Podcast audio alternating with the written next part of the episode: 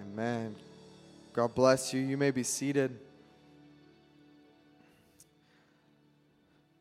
I'm Pastor Greg. I'm one of the family pastors here. If you were here last week, you got to hear from Pastor Emily, and I hope that that was a blessing to you.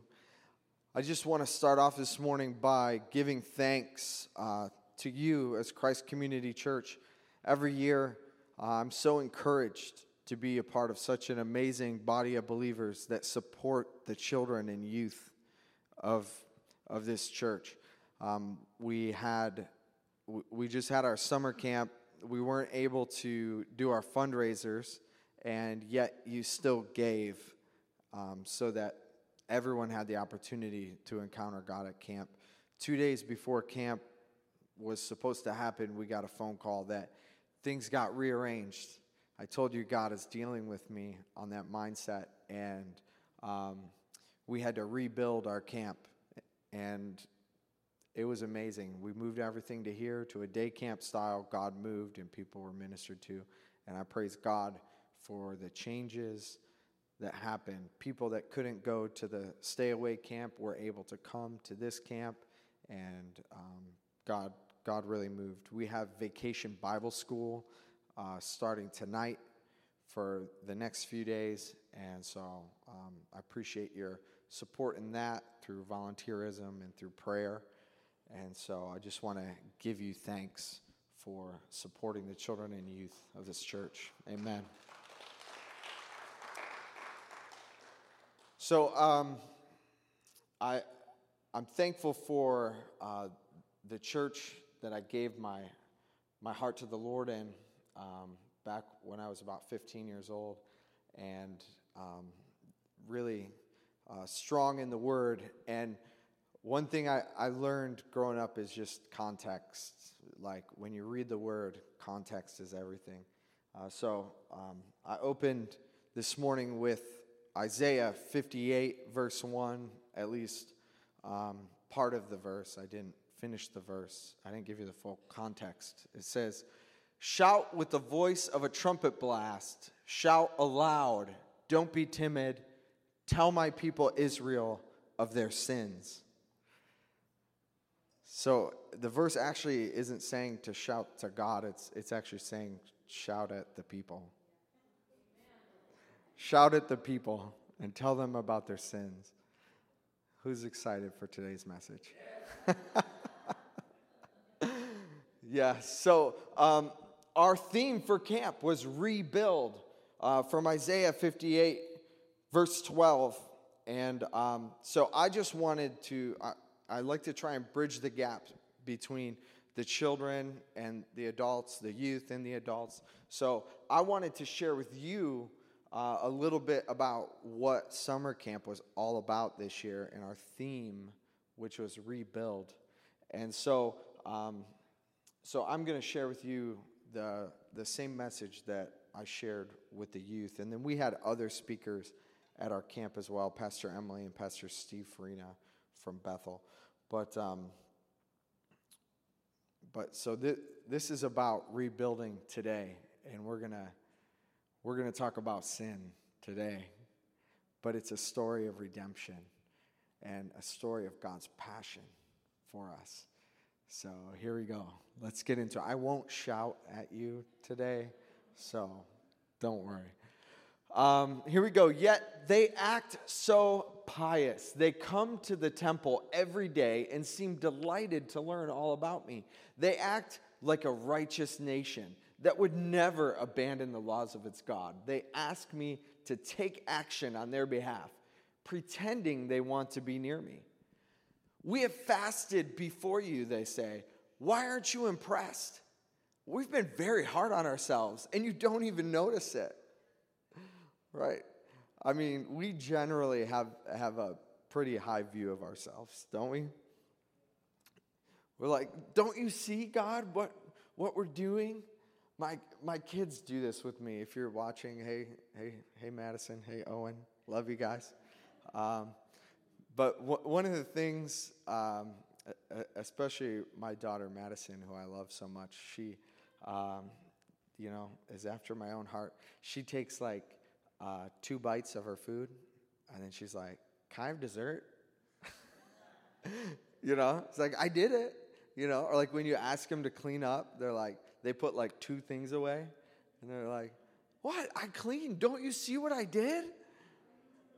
Like, come on. I'm slaving away over here. Like, don't you even notice? You know, and, and that's kind of how we are with God, you know? It's like, what? Come on. Don't you see? We're fat, like, you know, sometimes we're just going through the motions, you know, or we're doing the bare minimum. We're like, yeah, come on, God. And so, um, we're like, why aren't you impressed? Why aren't you impressed? And, and this is what God says He says, I will tell you why I'm not impressed. It's because you're fasting to please yourselves. Even while you fast, you keep oppressing your workers. What good is fasting when you keep fighting and quarreling? This kind of fasting will never get you anywhere with me. You humble yourselves by going through the motions of penance, bowing your heads like reeds bending in the wind. You dress in burlap and cover yourselves with ashes. Is this what you call fasting? Do you really think that this will please the Lord? So, you know, we have to live with ourselves, so we generally resolve that we are good people. But the truth is that we are oppressive and quarrelsome. We have a, a fake or temporary humility and it's self serving sometimes. You know, it's not all the time, um, but if we examine our motives, sometimes we give to get, right? And so, we this is a, a real heart check because God God views the heart. Right? And it reminds me of, of what Samuel said to Saul. Because Saul, he's like, What? Don't you see the, the sacrifices that I'm, that I'm giving? And Samuel, what does he tell Saul? Obedience is better than sacrifice. Obedience is better than sacrifice. Oh, it's good to come and worship. Oh, it's good to pray and read our Bible. But it's so good and pleasing to the Lord when we are holy, when we are set apart for Him, when we are living our, our lives to give Him honor, right? And represent Him. That is pleasing to the Lord. So we continue on. It says, No, this is the kind of fasting that I want. Free those who are wrongly imprisoned. Lighten the burden of those who work for you. Let the oppressed go free. Remove the chains that bind people. Share your food with the hungry. Give shelter to the homeless. Give clothes to those who need them. And do not hide from relatives that need your help. I love that. It's like, you, yeah, I know you do that. Like, you know, you got a family member moving, you're like, I'm busy, don't call me, you know? It's like, don't hide from relatives that need your help. But I love reading this list because I think it's so relevant to today.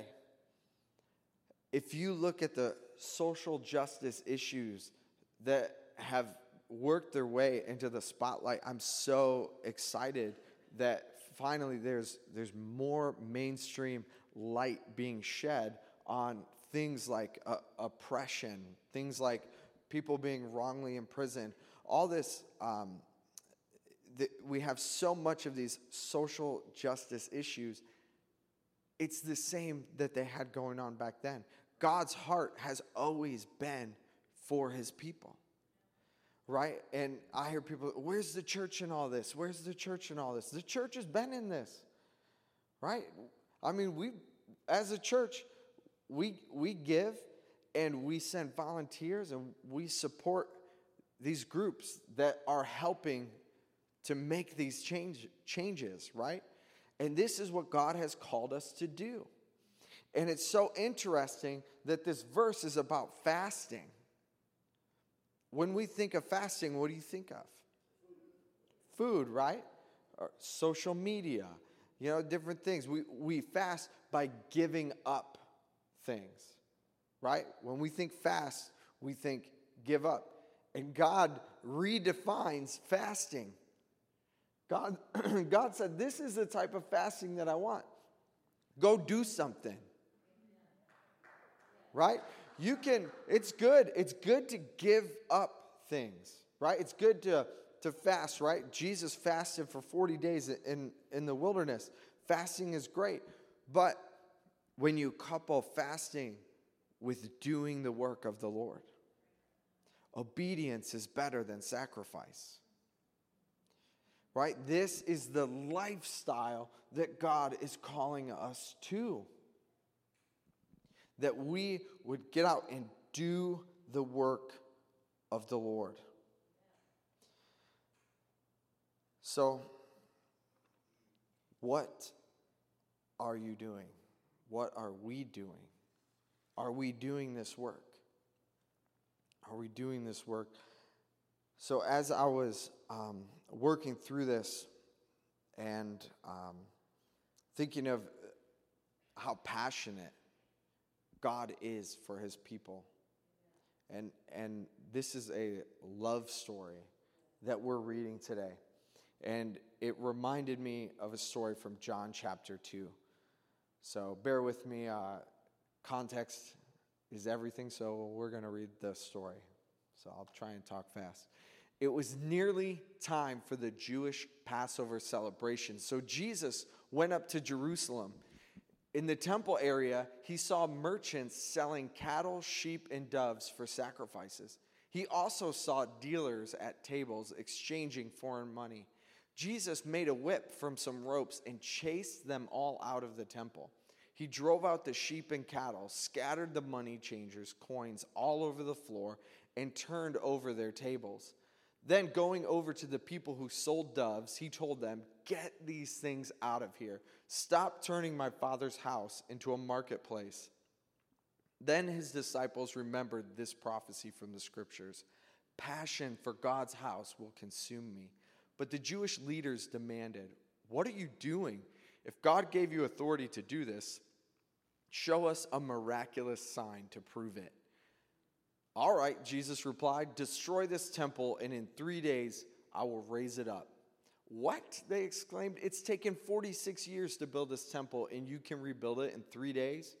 But when Jesus said this temple, he meant his own body. And after he was raised from the dead, his disciples remembered he had said this, and they believed both the scriptures and what Jesus had said. So, Jesus, he, uh, he goes a little crazy. He goes a little Karen at the temple.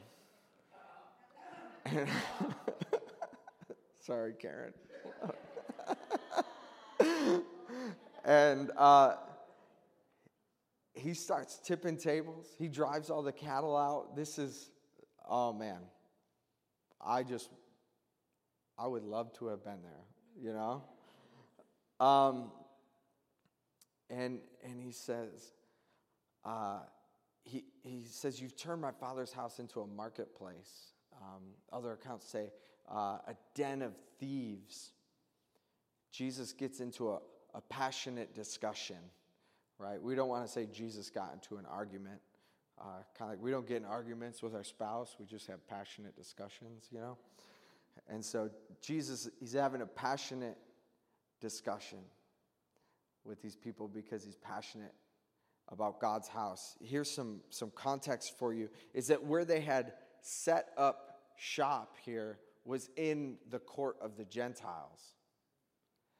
And so the, the Gentiles had a place, those who were disenfranchised, those who, who weren't God's people, had a place to come to the temple and worship the one true God during Passover, but they couldn't come during this time.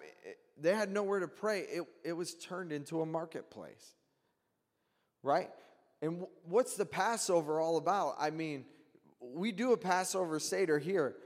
God is trying to tell his story through the Passover. This is so important. And it had turned into a business transaction. And Jesus, he, he couldn't take it.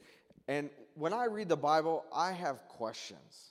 I don't know about you, but like as I read, that's how I get my sermons a lot of times is because I'm reading and I'm asking questions, and then sermon comes out of that. And one of the questions I have when I read this is how long has this been going on? I mean, Jesus, he's about over 30 years old at this point. How many how many Passover celebrations did he go to? You have to go every year. So, how many times has he walked through this marketplace and let it go? How many years has this been going on? You see, Jesus, he when when he replied to uh, the people who questioned him, he said, Destroy this temple and I will rebuild it in three days. He was talking about his body. And we are a temple for the Holy Spirit, right? And I think we end up a lot like this temple, where we allow sin to come take up residence in our temple. And you see, this whole buying and selling thing, it actually started as a good thing. It started as a good thing because people have to travel from far away and they can't always bring their sacrifices with them. So when what they can do is travel when they get there, then they can um, they can purchase their sacrifice, and and it's a helpful thing, right? And I'm in pastors' meetings. I know how this stuff goes. You have a discussion about it. The leaders get together. Okay, should what should we do about? We have this problem. How do we fix it? Well, we can get some people buying and, and selling uh, stuff for people. Okay, good. Yeah, this is good. All right, sweet. That wow, we made we made a little bit of money this year. Let's do this again next year. Maybe we'll have more people. Then you get a couple more. And oh well, my buddy's throwing me an extra fifty to put him in this good spot here, and a couple years later, it's a little bit bigger. Right? I mean, just just think of how this would play out, right? And then for how many years this is going on. And this kind of how sin works in our life. You know, one of the reasons I do this job is because I'm passionate about family. And I'm passionate about restoring the, the family unit and, and holiness within the family. And um, I think a lot of sin becomes generational, right? We allow sin to take up residence in our life. And then we're raising kids who don't understand that that's sin. And to them, it's completely normal. How many people, how many generations were coming to the temple? That's just what it is Passover. There's a bunch of people in the marketplace. What? The Gentiles, they just got to figure it out. You know? And we got to give our sacrifices. Right? How many generations do you think this was going on? Right? We let a little bit of sin creep in, and it no longer feels like sin, just feels normal. And this is how culture changes. This is how um, dynamics change within the family. We allow sin to take up residence. We raise families that's completely normal. And then it gets passed on to their kids. It gets passed on to their kids. And you see how it's, it's the rule of 1%. You start with just a little bit, but then as you go down the line, it's more and more and more. We need to clear our temple. It's time to clean house. It's time to flip over some tables in our hearts and in our lives. Some of us have been living with things that feel completely normal. I'm not convicted by that. Well, that's what happens when you live with sin for that long. Right? Jesus knew that this was wrong. But how shocked do you think the people were? Because how many of them had justified this to the point that it made complete sense to them? And this, this is what we do in our lives. and revival is coming. Right? God is pouring out. We talked about this. The, this is how it works pandemic, then comes revival. And with revival is holiness. Right? We want an outpouring of God, we want revival. We have to clean house. We have to start turning tables in our lives, driving those things out, get them out of here right? So it's important that we look at our hearts from, from the vantage point of God. We put so much effort into justifying sin in our lives, right? Uh, just as I'm sure the leaders of this temple, the caretakers of this temple, had put so much effort ju- justifying what they did. In their minds, it was completely right. But we have to examine our hearts. We need passion for our temple. You see, the Gentiles, the, the people that are far from God, need us, need us to represent God. They need to have a place to come and encounter God. And that's us, that's on us. We need to clear space, clear out our temple so that they can encounter God and have that place. We're back to Isaiah 58. Then your salvation will come like the dawn, and your wounds will quickly heal. Your godliness will lead you forward, and the glory of the Lord will protect you from behind. Then, when you call, the Lord will answer, Yes, I'm here. He will quickly reply. Remove the heavy yoke of oppression. Stop pointing your finger and spreading vicious rumors. Feed the hungry. Help those in trouble. Then your light will shine out from the darkness, and the darkness around you will be as bright as noon. The Lord will guide you continually giving you water when you are dry and restoring your strength. You will be like a well watered garden, like an ever flowing spring. Some of you will rebuild the deserted ruins of your cities. Then you will be known as a rebuilder of walls and restorer of homes.